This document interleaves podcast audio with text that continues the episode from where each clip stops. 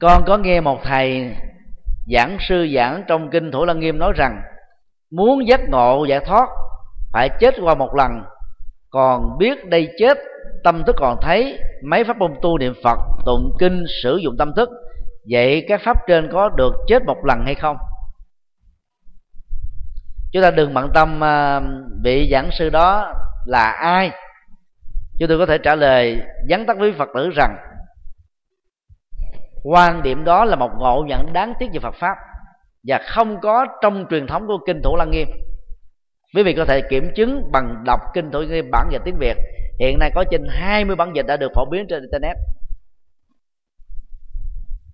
Hai bản dịch mà chúng tôi đề xuất quý vị nên đọc, đó là bản dịch của cư sĩ tâm minh lê đình thám và bản dịch của hòa thượng thích trí quang. Rất chuẩn, rất xúc tích.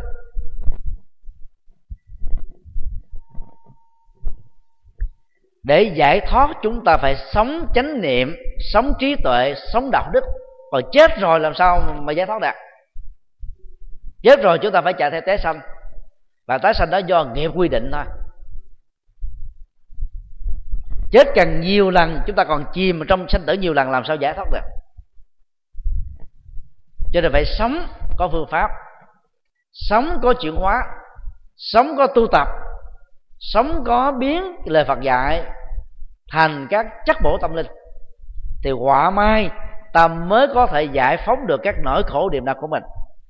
Kinh thủ lăng nghiêm là một bài kinh à, giúp cho ta mở mang được trí tuệ. Trong đó nó có 51 tầng cấp tâm linh, rất sâu sắc. Mà nương theo đó tu tập, ta có thể nâng cái trình độ phàm phu của chúng ta ở tình tưởng, dục tưởng trở thành là trí và giải phóng được nỗi khổ niềm đau. Và bài kinh này còn dạy chúng ta về à, các pháp môn chứng đắc của rất nhiều các vị a la hán và bồ tát để chúng ta có thể tham khảo được. Bản kinh đó cũng còn trình bày về bản chất của trí tuệ, bản chất của tâm và nghệ thuật để làm chủ tâm qua bảy lần ngạn tâm giữa đức phật và a nan đó là bài kinh đáng đọc rất tiếc là tại các nghi thức tụng niệm, ta không sử dụng bản kinh này. Cho nên phật tử và tăng ni hiếm khi có được cơ hội để trải nghiệm các giá trị chân lý và đạo đức được trình bày trong kinh. Câu hỏi hai. Xin thầy giải thích, nếu có người sắp lâm chung, bản thân người đó chưa từng biết phật pháp, chưa từng có tu tập vậy nương vào sức hộ niệm của những người xung quanh có thể làm cho người đó được vãng sanh tây phương không? Phật a di đà và thế giới cực lạc của ngài có thật hay không? Hay chỉ mang ý nghĩa biểu tượng? Về với một của câu hỏi có thể trả lời rằng nếu chỉ dựa vào tha lực của ban hộ niệm dầu đó là tăng ni hay là phật tử để mong mỏi được vãng sanh cơ hội đó chỉ là 0,000% sau khi chết người đó phải tái sanh theo nghiệp quy định thôi. Nếu hộ niệm mà giúp cho một cái người không có tu tập được, vãng sanh được, thì chẳng cần phải tu làm gì cho mệt. Dầu các giảng sư tịnh độ có hứa hẹn với quý vị, thông qua sự hộ niệm của một ban hộ niệm trong vòng mấy chục ngày, trong vòng mấy ngày, và trước khi qua đời, có thể được vãng sanh, thì đó cũng là cái lời hứa hảo thôi, không có sự thật dựa vào kinh a di đà như vừa trình bày, vắn tắt trong bài giảng, muốn được bản sanh tây phương, một hành giả phải hội đủ năm điều kiện. Thứ nhất, căn lành lớn, tức là hết tham sân si. Thứ hai, phước báo lớn, tức là hội đủ các phước báo và công đức. Thứ ba, nhân duyên tốt lớn, là tu vô ngã, vị tha, tổ chức hóa tu, hướng dẫn người người thân cùng tu, xã hội cùng tu. Thứ tư, quán pháp âm biến ta bà trở thành chánh nhân để xây dựng tịnh độ. Và thứ năm là nhất tâm bất loạn. Phần lớn các vị giảng sư bỏ bốn yếu tố đầu này đi, giữ yếu tố thứ năm thôi. Mà muốn được nhất tâm mà không có bốn yếu tố đầu là không bao giờ đạt được đâu. Do đó lấy kinh a di đà làm chuẩn.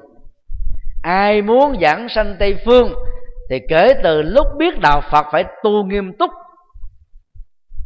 tu đúng phương pháp, như kinh a di đà nêu ra bằng năm bước vừa nêu, thì mới hồng được giảng sinh. Chứ còn mà tu đơn giản, tu tành tàn, tu qua lo, hay là chữ tiếp nhận được hội để mình vãng sinh tây phương nha, thì chẳng mấy chốc, ta, tây phương đó sẽ có những mô hình, ta bà một, ta bà hai, ta bà ba, ta bà bốn, cho đến ta bà anh lần. Thì trong ta bà đó nó còn có những cái mô hình Việt Nam ta bà một, Việt Nam ta bà hai, Việt Nam ta bà ba. Và chẳng mấy chốc thì Tây phương đó sẽ trở thành ta bà mất. Trong cái đây là còn nói rất rõ. Tây phương tịnh độ là nơi hội tụ của các bậc A bệ bạc trí. A bệ bạc trí theo nghĩa tiếng Việt là bất thối chuyển. Bất thối chuyển theo Đức Phật định nghĩa trong các kinh và chứng được sơ quả A la hán trở lên. A la hán được định nghĩa, sơ quả A la hán được định nghĩa là hết tham, hết sân, hết si hết hoài nghi và không còn các loại tà kiến. Mà hết tham là rất khó. Hết tham nặng nhất là hết tham ái, hết hoạt động tính dục, hết ám ẩm tính dục, hết đam mê tính dục. Người tại gia chín mươi mấy phần trăm chưa đạt được trong quan hệ còn vợ chồng. Ngay cả những người tại gia độc thân, chồng hoặc vợ chết trước, vẫn còn những khao khát về tính dục thì vẫn còn chìm đắm trong tâm tham thì dầu cho có hàng trăm, hàng ngàn các ban hồ niệm tới hồ niệm cũng chẳng sanh tây phương gì hết. Vì có chuyển hóa được tâm tham sân si đâu mà đòi sanh tây phương. Do đó, giữa lời khích lệ và chân lý nó có khoảng cách rất lớn. Khích lệ để chúng ta chịu tu, ráng tu. Nhờ tu vào không sanh tây phương đi nữa cũng tái sanh làm con người tốt. Cái mục đích chính là nằm ở ở chỗ đó.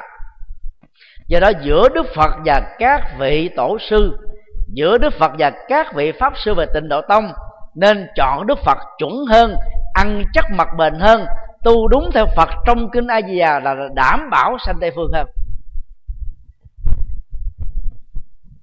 Vế thứ hai thế giới tây phương có thật hay không? Câu trả lời đơn giản là không quan trọng. Quan trọng là khi ta thực hiện được năm điều kiện như vừa nêu, căn lành lớn tức hết sắp si, công đức lớn nhân duyên tốt lớn, quán pháp âm lớn và nhất tâm bất loạn lớn. Thì dầu hành giả đó có sanh tây phương hay không không quan trọng nữa. Mà quan trọng là khi đạt được năm yếu tố đó, người đó đã chứng thánh ở tại hiện tại này rồi. Khi đã chứng thánh rồi thì nhu cầu đi tây phương không còn nữa. Tại vì ta khổ quá, ta muốn sang tây phương cho hết khổ.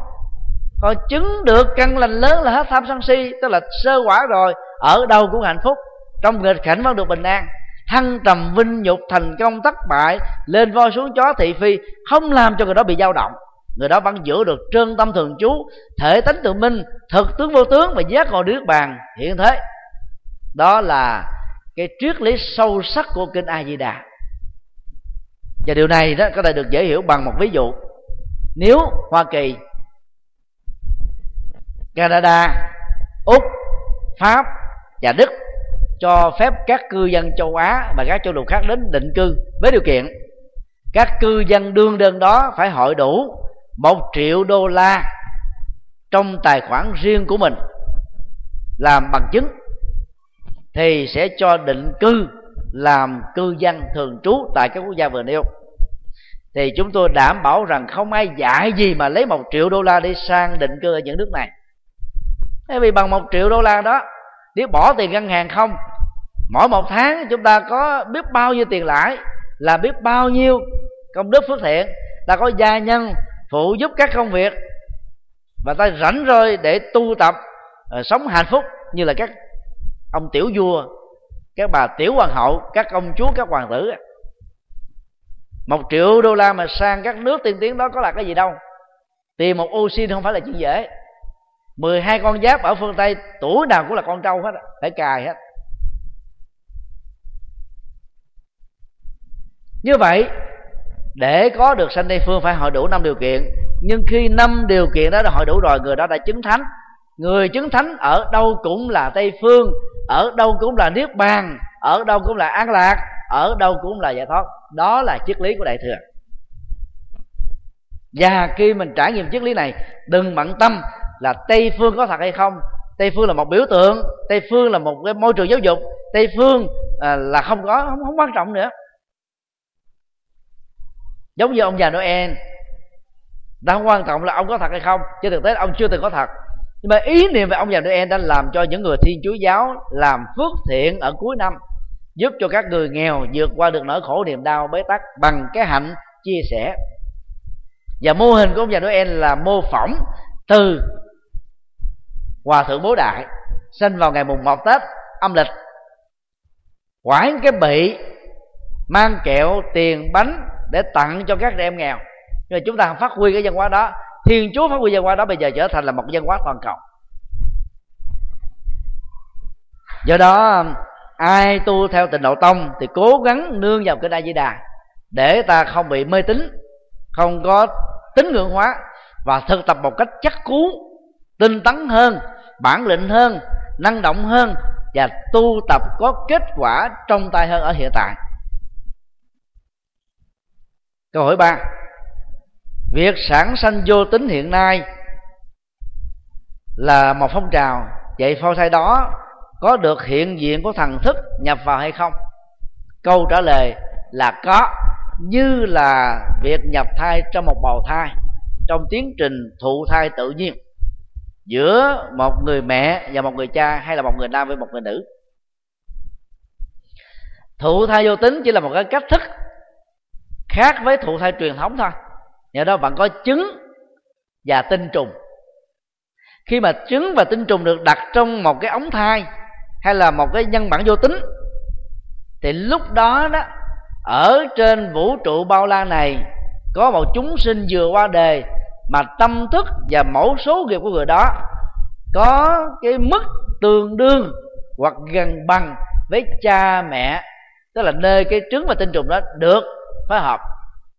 Và ở ngay cái nỗ lực thụ tinh vô tính đó, thụ thai vô tính đó, thì lúc ấy mầm sống được hình thành. Sau đó người ta vẫn phải đưa vào bào thai của một người mẹ thôi, để sức sống được tốt hơn.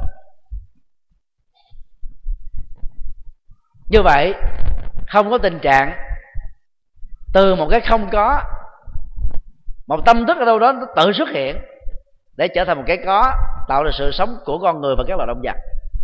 Cũng không có tình trạng từ một cái có trở một cái không có vĩnh viễn sau khi con người chết như triết học duy vật đã chủ trương.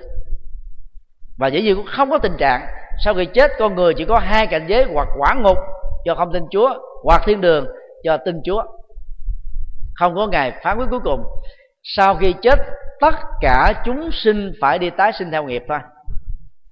Để cái tiến trình tái sinh thành một bào thai, dầu là thụ tinh vô tính hay là thụ tinh trong ống nghiệm, thì chúng ta phải thấy nó có bốn yếu tố tinh cha trứng mẹ và phối hợp cái tinh trùng và trứng đó trong cái giai đoạn mà có thể hình thành sự thụ thai.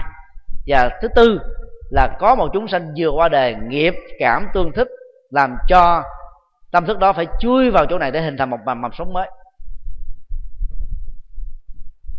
Cho nên đạo phật không chống lại cái nhân bản vô tính, không chống lại các cái à, thụ tinh à, bằng ống tinh. Vấn đề đặt ra đó là luật và đạo đức thôi. Nhân bản vô tính thì sẽ khó an toàn về vấn đề đạo đức. Những con người được sinh ra từ nhân bản vô tính đó có thể vi phạm luật pháp vì họ không có truyền thống không có bối cảnh văn hóa, không có cha mẹ, không có quan hệ thân thuộc, cho nên họ không sợ ai. Và khi mà vi phạm tội ác, họ có thể làm nguy hiểm hơn con người. Và trên thực tế thì hiện nay hành tinh chúng ta đang bị rơi vào nạn nhân mãn. Tháng 11 năm 2011 chúng ta đã đạt được cái ngưỡng cửa 7 tỷ người trên hành tinh. Nếu không kế hoạch hóa gia đình, đến một lúc nào đó, trong vòng 50 năm, sức sống của hành tinh này sẽ bị giảm thiểu do nạn nhân mãn mà ra đang khi các nguồn tài nguyên không đủ sức tái tạo kịp thời để phục vụ cho 7 tỷ người. Cho nên, cần gì phải nhân bản vô tính chi cho nó mệt nữa hạn chế sinh đẻ không là đã mệt rồi. Còn không đủ sức để phục vụ cho con người một cách đầy đủ, cho nên không cần phải nhân bản vô tính.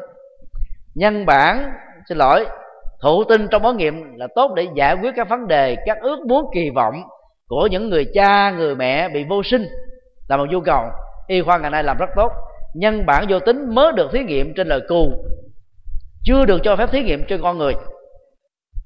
Và theo chúng tôi cũng không cần phải đặt ra vấn đề đó thì cái đó nó không cần thiết.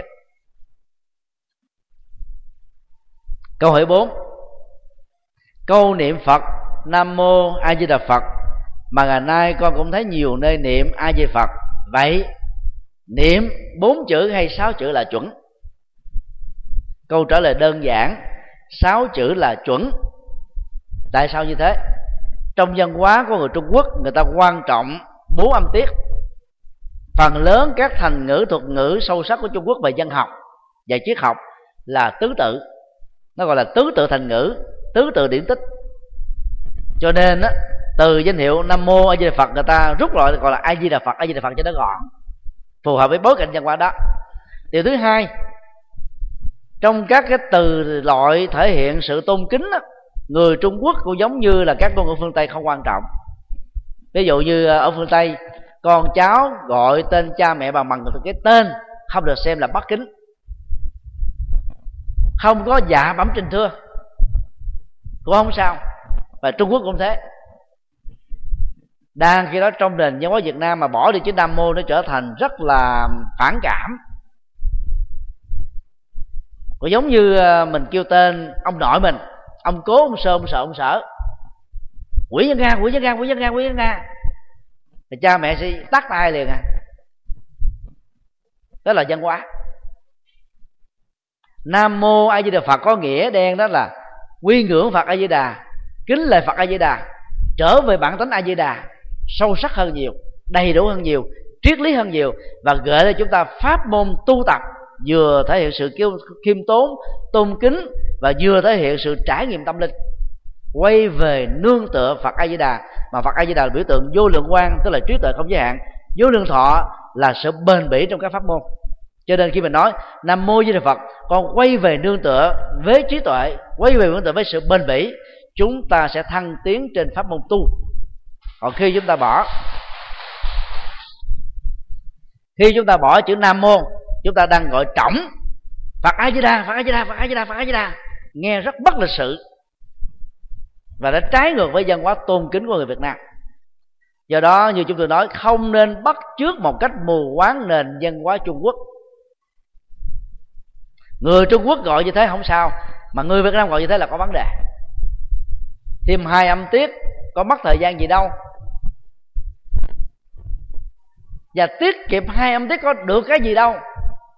Do đó phải quay trở về với cách thức tu tập gốc. Nam mô a di đà phật, cũng giống như người ta đọc niệm, nam mô bổn sư thích ca mâu ni phật. Lịch sự và đã đúng cái cách tu hơn nhiều. Câu hỏi năm. Là người nữ, tính tình nhút nhát, thụ động, dễ tin, dễ sợ hãi vậy theo thầy làm thế nào để khắc phục được các tính cách tiêu cực vừa nêu?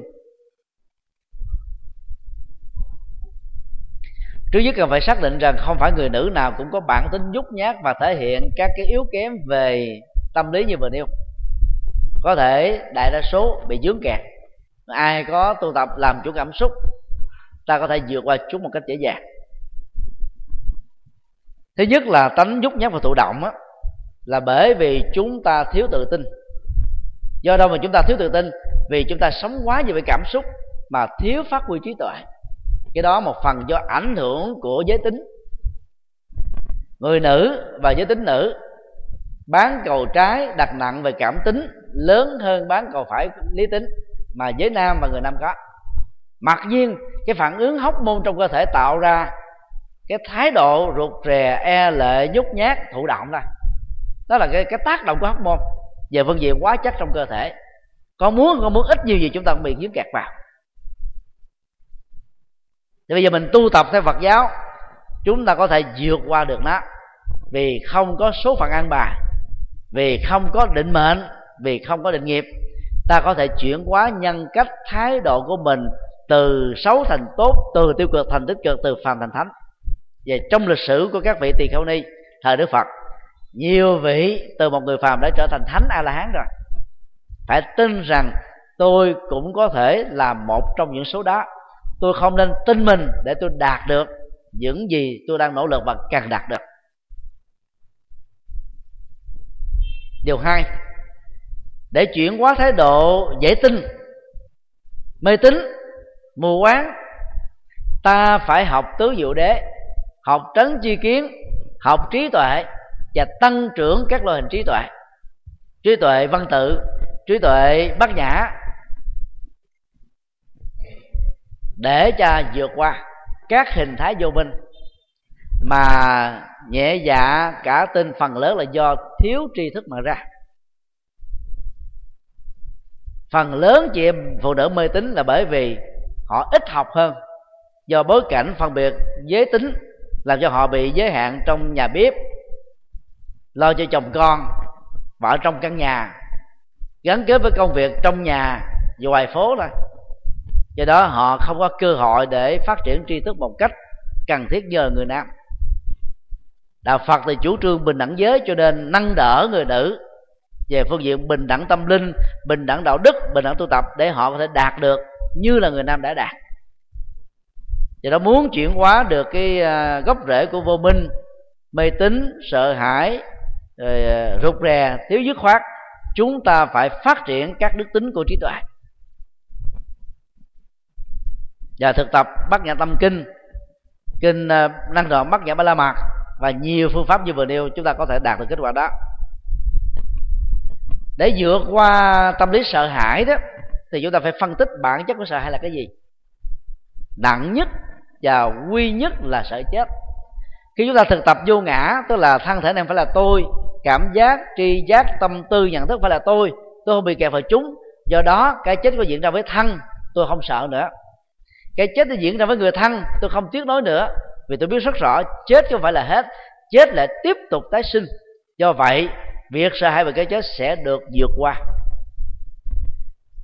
Sợ các loài côn trùng, sợ bóng tối, sợ xấu, sợ già, sợ không đẹp và hàng trăm, hàng ngàn các nỗi sợ hãi cũng đều là con đẻ của vô minh.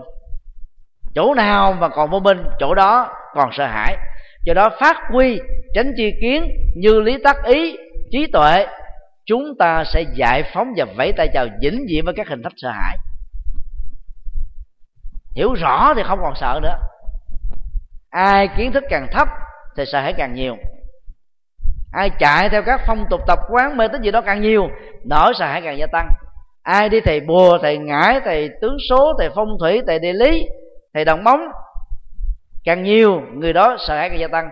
Vì họ toàn nói hoàng xuyên, nói trên trời, nói dưới đất, nó không đúng sự thật gì hết ta ôm sợ hãi về và cho tiền họ, biết biết ơn họ và ta đốt cháy hạnh phúc của mình đang có. Thành tu theo Phật pháp sẽ giúp cho ta vượt qua các sợ hãi. Những vấn đề đó không khó. Chỉ cần tu tứ vô đế, các vấn đề vừa nêu sẽ được giải quyết hết. Với điều kiện là tu đúng. Câu 6 xin thầy giải thích thêm, con có thấy một người bị bệnh nằm ngoài không chết, có tụng kinh kim cương, người đó mới chết, như vậy là lý do gì? Không phải do tụng kinh bằng người đó chết, không tụng kinh bằng người đó sống. Chuyện đó không phải thế mà nhân duyên sống chết của người đó làm cho người đó sống thọ hay chết yểu. Ngay trong giai đoạn chúng ta đọc bài kinh rồi người đó chết cho ta tưởng rằng việc đọc bài kinh đã dẫn đến cái chết, đó là bằng ngộ nhận. Đang lúc người thân muốn người đó sống lại, việc tụng một bài kinh nào đó, ngay giai đoạn mà họ sống lại, sẽ dẫn đến một cái ngộ nhận là kinh này màu nhiệm dẫn đến sự sống của người đã chết. Chuyện đó cũng không có thật. Theo đức phật nói trong kinh, cái chết diễn ra bằng bốn cách thức. Chết do hết tuổi thọ chết do hết nghiệp, chết do tuổi thọ và nghiệp cùng hết, chết do một tác động tiêu cực đến sự sống. Cũng giống như à, còn sáp mà hết tim, đèn không thể cháy. Còn tim mà hết sáp, đèn càng không thể cháy. Hết sáp, hết tim lại càng không thể cháy. Còn sáp, còn tim như có một luồng gió đi ngang qua hay là một cái gì đó, ta tự bóp tim để cho lửa tắt, thì đèn cày vẫn không thể cháy. Do đó, nếu cái nghiệp tuổi thọ và nghiệp mạng sống của một người nào đó vẫn còn. Có một số người chết đi sống lại là chuyện thường thôi. Hoặc là đang nằm bệnh mình mà không nghề được, bác sĩ đã bó tay và khuyên người thân đưa về nhà, chuẩn bị mọi thứ cho tăng lễ. Sau rồi đó sống dậy, có thể thêm 10 năm nữa mới chết. Có người thêm 2 năm, có người thêm mấy tháng, người thêm mấy ngày. Đó là chuyện rất bình thường. Cái đó không có gì là màu nhiệm. Đó là cái quy luật sinh học và phước báo của đó tự quyết định lấy do đó khi tụng kinh hộ niệm cho người bệnh, đừng có bận tâm về cái việc người đó nên chết hay là nên sống, mà là giúp cho tâm người đó thoát khỏi các nỗi sợ hãi về bệnh, sợ hãi về chết, sợ hãi về chia ly người thân, sợ hãi về tiếc nuối, sợ hãi về chấp trước và mọi thứ dướng kẹt trên đời thì dù sống hay chết, người đó vẫn được bình an và khi cái chết diễn ra trong giai đoạn đó, người đó có cảnh giới tái sanh an lành. Đây là mấu chốt quan trọng của hộ niệm. Câu 7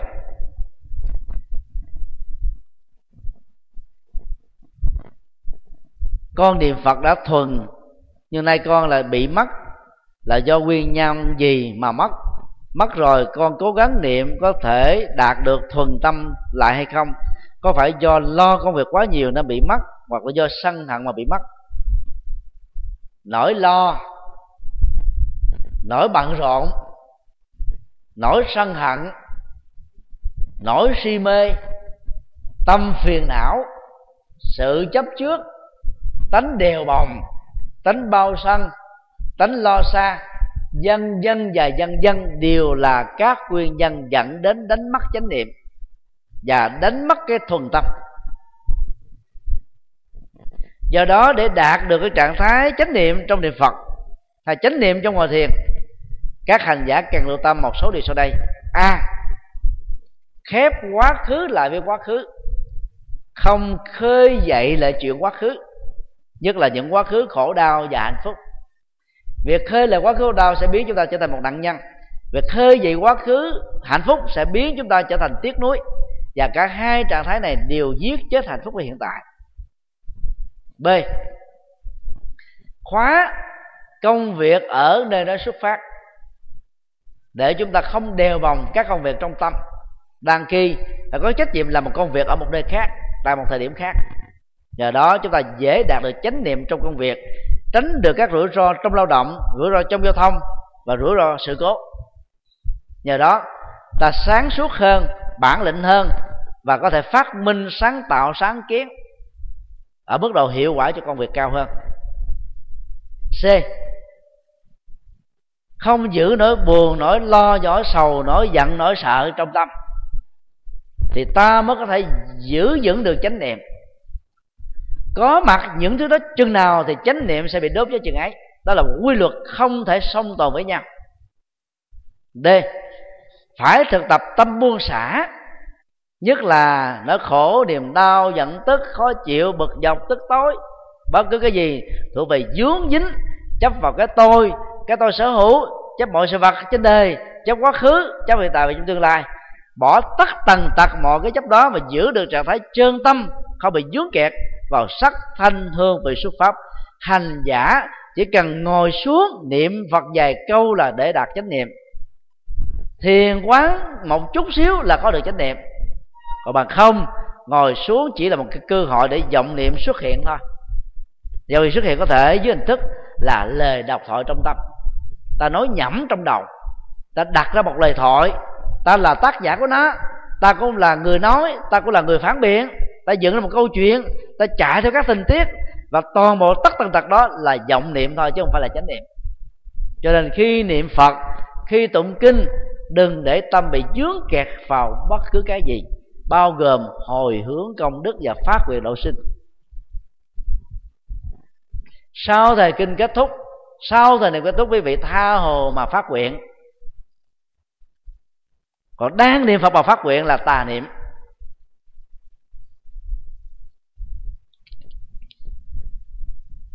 Câu hỏi 8 Phật giáo có chấp nhận và khích lệ trợ tử hay không? Tùy vào tình huống. Trợ tử có hai phương diện. Thứ nhất là an tử, thứ hai là hỗ trợ cái chết. An tử đó thì nó gồm có hai tình huống. Người bệnh đồng ý và người bệnh không đồng ý tức là họ rơi vào trạng thái thần cái thực vật, họ không còn biết. Hoặc trước khi rơi vào trạng thái thực vật đó, họ cũng phải mong mỏi cái việc chết trợ tử này được diễn ra. Nhưng người thân, vì sợ người đó đau, vì không muốn phải mệt mỏi, mất thời giờ, mất công việc làm, mà muốn cho người này chết sớm, thì các hỗ trợ tự tử đó có thể dẫn đến cái phản ứng sân hận trong cái chết của người đang nằm chết. Tình huống b người đang nằm bệnh, hoàn toàn quan hỷ và mong mỏi được hỗ trợ cái chết nhẹ nhàng bằng việc tiêm thuốc, bằng chích điện, bằng bịt lỗ mũi lại dân dân dân dân đức phật vẫn không khích lệ vì nó được xem là một hình thức trợ sát, tức là hỗ trợ cái hành động sát hại được diễn ra. Trong kinh có một vị tỳ kheo bị đau quá vào thời điểm đó chưa có thuốc giảm đau, thuốc gây tê, thuốc gây mê. Và muốn một vị tỳ kheo khác dùng dao giết mình chết. Cuối cùng vì tin bạn mà vị tỳ kheo đó đã giết vị tỳ kheo này chết. Việc đó đã đến đức phật đức phật đã quở trách, vị tỳ kheo còn sống. Và từ đó ngài khuyên, không nên ủng hộ các hình thức trợ tử bằng các cái nỗ lực giết người khác chết. Dầu người đó được yêu cầu. Và dầu người bệnh yêu cầu vì không chấp nhận những cái khổ đau trên cơ thể đang diễn ra. Ba trợ tử dưới hình thức là an tử, tiêm thuốc cho người đó chết nhẹ nhàng. Đạo phật vẫn không khích lệ. Luật pháp của các quốc gia hiện nay phần lớn là nghiêm cấm. Một số cho thì cho trong các điều kiện nhất định. Phải ký tên, phải chịu trách nhiệm để không kiện tụng bác sĩ bệnh viện nếu có những phản ứng gì đó bắt rắc diễn ra. Về luật và về quan hệ dân sự. Nói tóm lại, theo phật giáo, cái chết nên được diễn ra theo tiến trình tự nhiên của cơ thể sinh học. Có một số người do già mà chết, một số khác do bệnh mà chết, một số khác do tai nạn mà chết, một số khác do những biến cố đột tử mà chết, một số do hoạn tử tức là chết bất đắc kỳ tử mà ra. Tất cả cái đó đều có tác động của nghiệp và nhân duyên của nghiệp theo chiều thuận hay chiều nghịch. Vấn đề của tu học á, chúng ta sẽ có thể làm chủ được vận mệnh mình. Đối diện trước cơn đau ta có thể giảm đau bằng nhiều cách bằng đông y bằng tây y bằng xạ trị. Ta có thể giảm đau bằng quán vô ngã thân thể này không phải là tôi giảm giác chi giác tâm tôi nhận thức phải là tôi thôi đi kẹp bị nó. Đau đó ảnh hưởng trên thân mà khổ ảnh hưởng trên tâm bây giờ mình quán vô ngã, thì ta đang, gọi là vô hiệu quá cái đau trên thân và cái đau trên tâm rồi. Từ tập một cách biên mặt bằng chánh niệm, ta sẽ giải phóng cái đau một cách an toàn. Mà không cần phải dùng phương pháp trợ tử hay là an tử. Đó là những cách thức mà đức phật đã dạy và khích lệ. Bản thân đức phật trước khi qua đời cũng dùng phương pháp chánh niệm, thiền quán đến 28 lần. Nhập sơ thiền, nhị thiền, tam thiền, tứ thiền thậm chí là diệt thọ tướng định là vượt qua cái đau. Chứ ngài không dùng phương pháp uh, trợ tử an tử cũng không dùng phương pháp thuốc mê thuốc tê hay là các phương pháp đông y. Và là đệ tử đức phật ta nên bắt trước thầy đức phật vì đó là một cái phương pháp truyền thống có giá trị trị liệu an toàn và không dẫn đến những biến cố về cảm xúc và những biến cố về chấp trước. Chính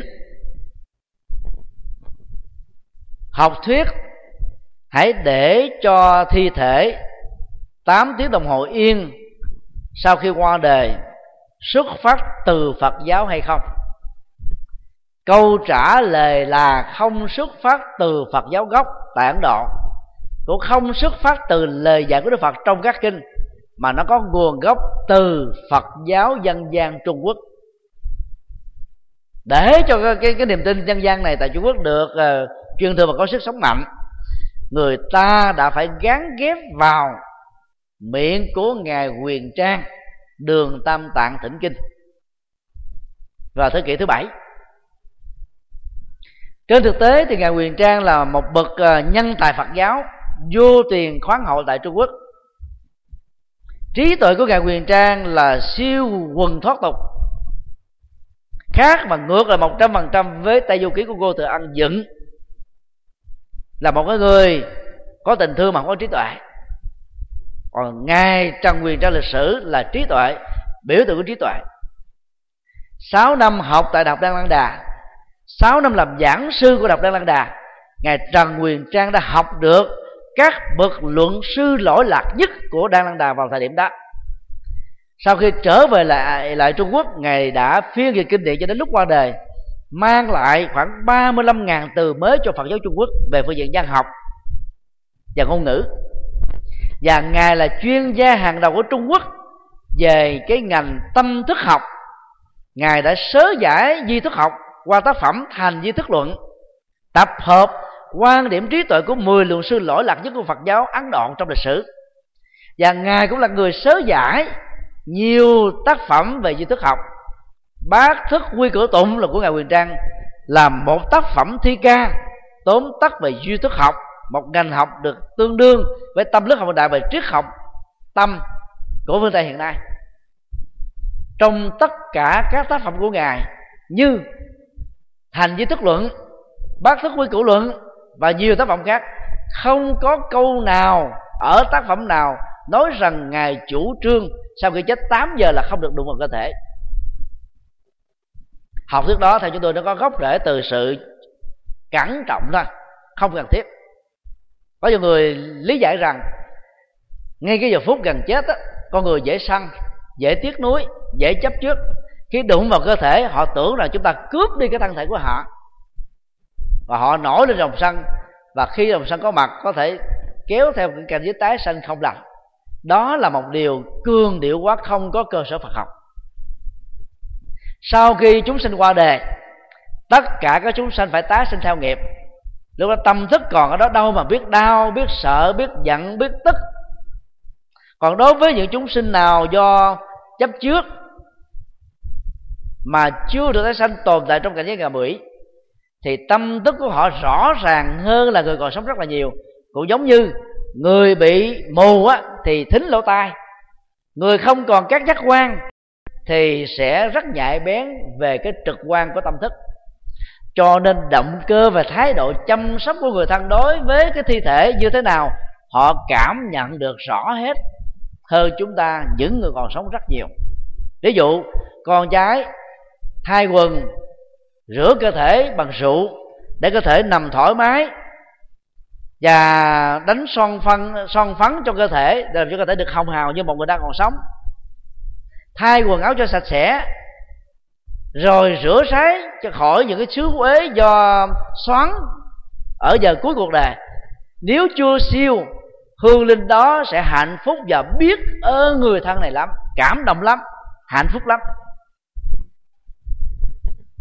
Có nhiều người chấp để là cả một gia tài của con cháu, nhưng mà vì con cháu mê tính gì đâu bởi quan điểm đó, vừa chết cơ thể hôi thối nhất là những cái bệnh như là à, sơ gan cổ trướng những chứng bệnh bao tử hay là xoắn trên cơ thể tiểu giải trên cơ thể. Con cháu không chịu sửa rái hay là bị ọc máu do bị tai biến hay là bị vỡ động mạch máu thì những cái mùi xú quế đó làm cho con cháu dòm gớm cộng với cái mê tín 8 tiếng này. Nhiều hương linh chết chưa siêu sẽ giận trời ơi tôi để là cái gia tài mà nó tôi coi chẳng ra cái gì nó chẳng thèm chăm sóc tôi gì hết. Cái đó mới dẫn đến sân hận thật sự. Và cái sân hận đó, nếu duy trì, sẽ dẫn đến cảnh giới tái sanh. Chẳng chẳng có xấu gì hết á. Khi sanh ra làm người người đó có tính giận hơn, dễ hờn giỏi, dễ tức. Và bớt đi cái cái cái cái tâm nhiệt tình. Vì họ nghĩ rằng là tốt với con cháu con cháu còn biết điều, huống hồ là tốt với người đời. Đó là những ảnh hưởng tâm lý có thể có trên tiến trình tái sanh của một con người ở kiếp sau chứ là một cái tâm sân đơn giản mà có thể nói là tái sanh làm các loài động vật, ngạo quỷ, súc sanh là chuyện không có thật. Trái một trăm phần trăm với nhân quả. Đó là lý do mà tại sao chúng tôi nói rằng cái cẩn trọng đó là không cần thiết về phương diện Phật học. Có thể những điều chúng tôi vừa trình bày rất là khác với những gì mà các phật tử đã nghe. Nhưng mà chúng tôi không lấy tư biệt cá nhân để nói quan điểm của mình chúng tôi dựa vào kinh điển, dựa vào sách vở và phân tích có văn bản đàng hoàng. Và nếu ai không đồng ý vào quan điểm đó, có thể dẫn chứng đâu là quan điểm của ngài quyền trang. Giả sử ngài quyền có nói thế, chúng ta cũng không nên tin, bởi vì nó trái ngược với lời phật dạy, trái với nội dung phật học. Trong khi đức phật dạy chúng ta phải dùng lý trí để đánh giá, nhận định trước khi tin một điều gì. Do đó, hãy nên giải phóng cái niềm tin mê tín đó sau khi người thân chúng ta qua đời, ta đúng theo phong tục tập quán, tắm rửa người đó bằng rượu để khỏi phải hôi hôi thối. Thay áo quần mới cho người đó, nếu người đó là một phật tử, mặc áo tràng, đeo chuỗi cho họ. Và khi tẩn liệm đừng để quần áo quá nhiều vì vàng bạc quá nhiều vì người đó có thể chấp trước.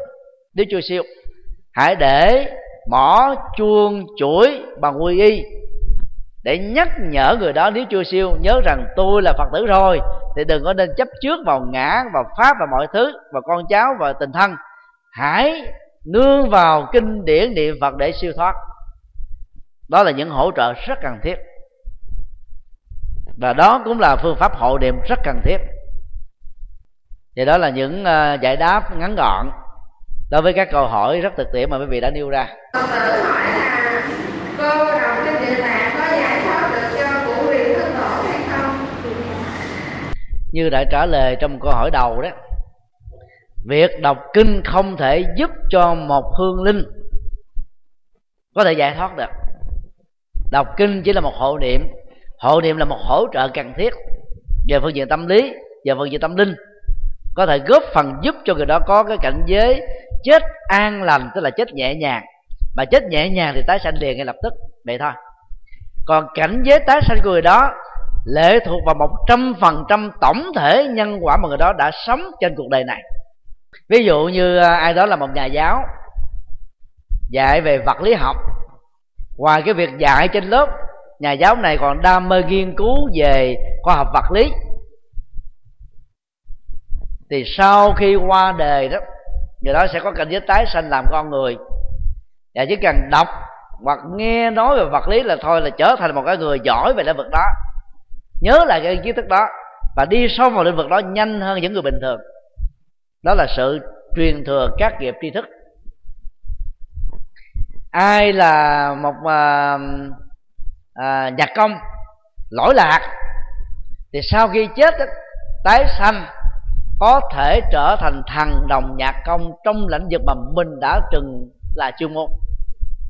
Cho nên hiện tượng thần đồng thiên tài nhân tài bẩm sinh theo phật giáo, không có gì là là màu nhiệm, cũng không có gì là ăn sủng của thượng đế thần linh, cũng không có liên hệ gì đến dây di truyền, mà là do cái biệt nghiệp, tức là những nghiệp liên hệ đến nghề, nghiệp nỗ lực, nghiệp kinh nghiệm của từng cá nhân được giữ lại trong kho tàng thức a la gia qua quá trình của tái sinh. Do đó, khi tin rằng là chết không lại là hết, chúng ta phải nỗ lực các tri thức chân chính. Nỗ lực đạo đức, nỗ lực tu tập, nỗ lực làm phước, nỗ lực làm các việc có giá trị. Thì ta sẽ mang theo các giá trị đó trong tiến trình tái sinh ở kiếp sau. Do đó, đừng quan trọng quá và cường điệu quá một thời kinh hay là nhiều thời kinh hộ niệm.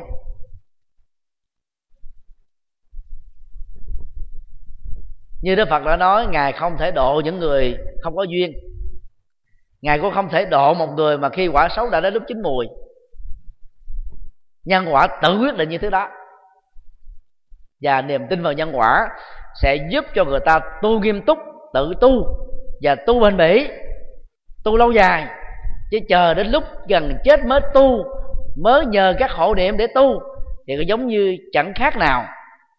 Đến khác mới bắt đầu đào giếng.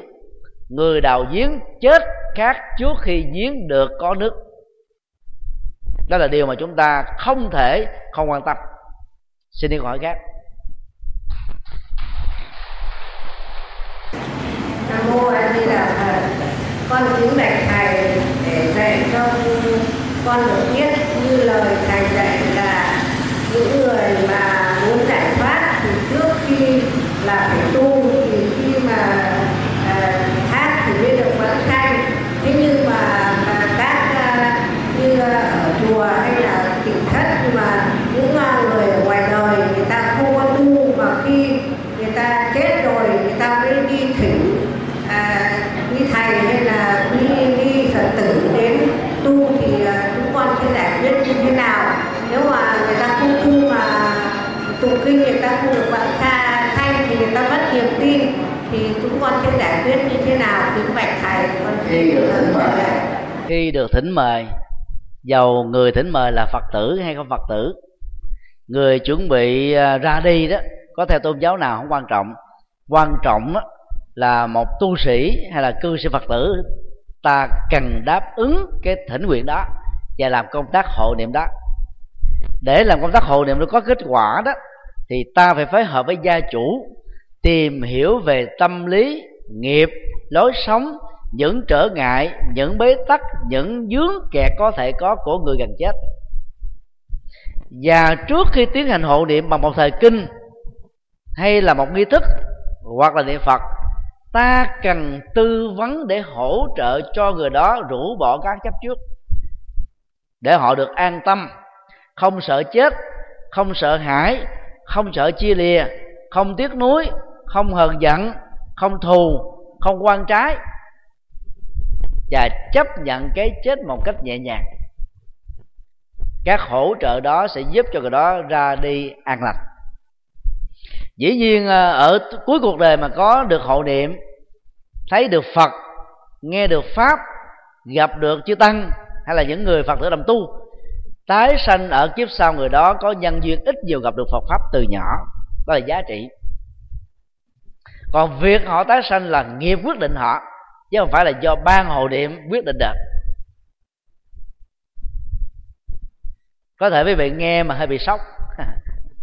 Mà đó là sự thật đấy.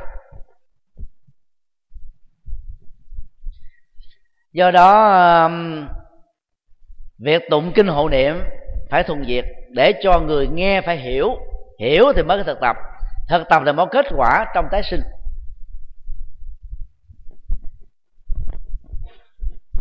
Các kinh nghiệm cận tử từ thị ra bao gồm những nỗi sợ hãi, những cái mối hoang mang, những cái rai rất lương tâm nếu đã từng có một quá khứ đen tối.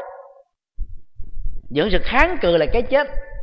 Vì muốn hồi dương, làm cho người đó rơi vào trạng thái loạn động tâm thức rất lớn và cũng rất nguy hiểm và nó trở ngại cho tiến trình tái sanh. Người đó có thể bị dướng kẹt gần với ngạ quỷ do không chấp nhận cái chết diễn ra thì người làm công tác tư vấn cần phải hỗ trợ để vượt qua được những cái gút mắt vừa nêu.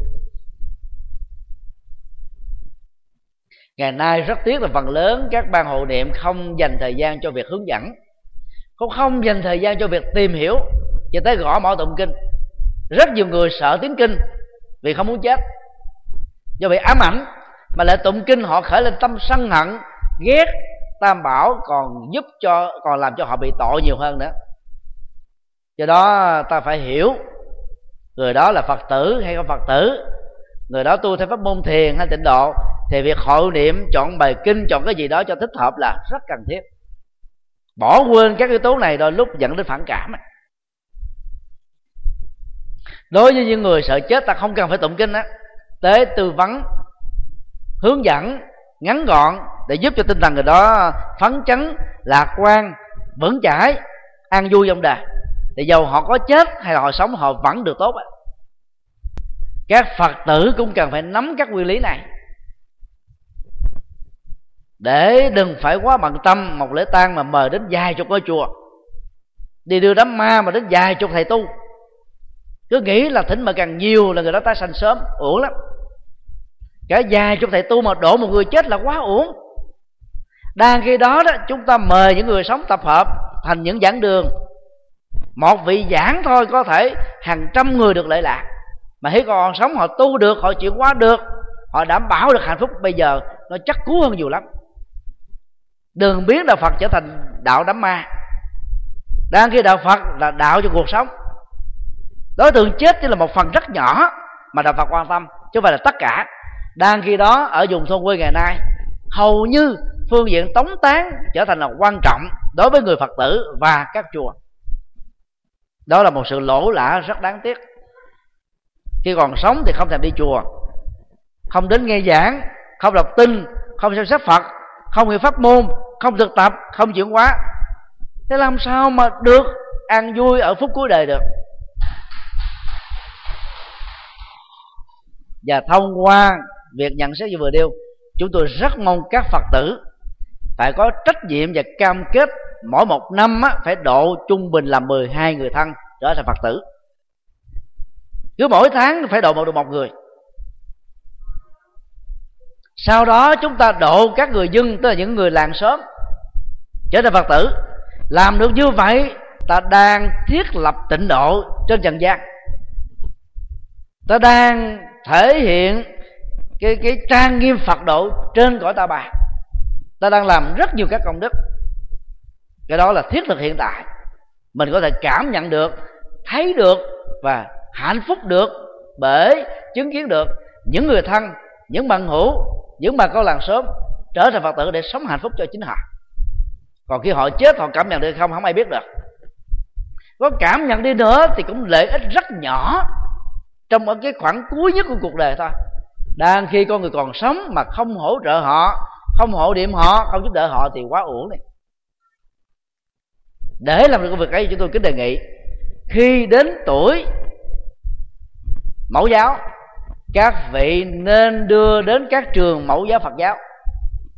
Tại đây, ngoài cái việc học chữ, học nhân cách, học hiếu thảo, còn học làm phật tử.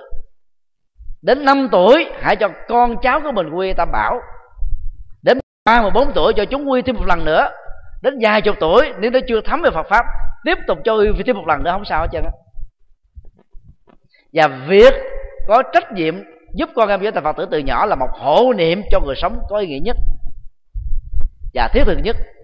Bằng phước phương pháp này ta sẽ truy một đạo Phật nồi từ đời này sang thế hệ khác giống như các đức Phật giáo Nam Tông Tích Lan, Miến Điện, Thái Lan, Lào, Campuchia. Còn các Phật tử chúng ta ngộ nhận tự giác là là là tự kỷ luật. Cho nên ta không nâng đỡ hướng dẫn họ cho Phật tử từ nhỏ đến lớn, chúng không có tinh thần tự lập. Chúng hư đốn, chúng bắt hiếu, chúng ăn chơi, chúng đua đòi. Chúng vi phạm luật pháp. Lúc đó có ngồi khóc, lóc, than, thở cũng chẳng lợi ích gì. Sống mấy chục năm bằng những người phàm, là lúc là nghiệp trái với đạo đức và luật pháp. Mà chờ một cái ngày chết để được hộ niệm mình có thấm béo vào đâu.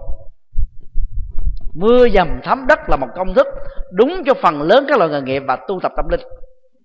Cái gì nó cũng phải cần đòi hỏi tính thời gian tính tiệm tiến tính thẩm thấu, thì mới có thể dẫn đến kết quả được.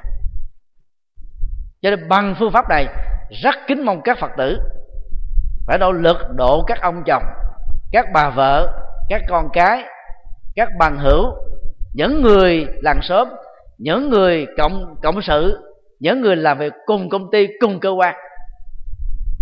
Đảm bảo làm như thế là phước báo rất lớn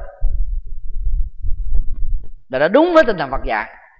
Còn để hộ đi cho một người chết, theo chúng tôi, không thấm béo đâu vào đâu người chết là một cái hỗn hợp của sợ hãi, của rối loạn cảm xúc, của nghiệp lực lo dẫn chưa chắc họ đã nghe đâu. Có nghe cũng chưa chắc đã làm được đâu. Còn người sống có thể làm được, có thể chuyển qua được. Và họ có thể có một tương lai tươi sáng. Pháp âm đạo phật ngày nay xin khép lại nơi đây quý vị muốn thỉnh hoặc ấn tống các đĩa cd về đại tạng kinh việt nam, các kinh sách do thầy nhật từ biên soạn, các bài pháp thoại, các cd về âm nhạc phật giáo, cũng như muốn đóng góp vào các hoạt động từ thiện của đạo phật ngày nay. Xin vui lòng liên lạc theo địa chỉ đạo phật ngày nay, chùa giác ngộ, số 92 đường Nguyễn Chí Thanh, phường 3 quận 10 thành phố Hồ Chí Minh, Việt Nam điện thoại 083 8394 121 083 8335 914 093 7693 196 Email buddhism today yahoo.com Thích nhật từ yahoo.com Website www buddhismtoday.com www tủ sách Phật học.com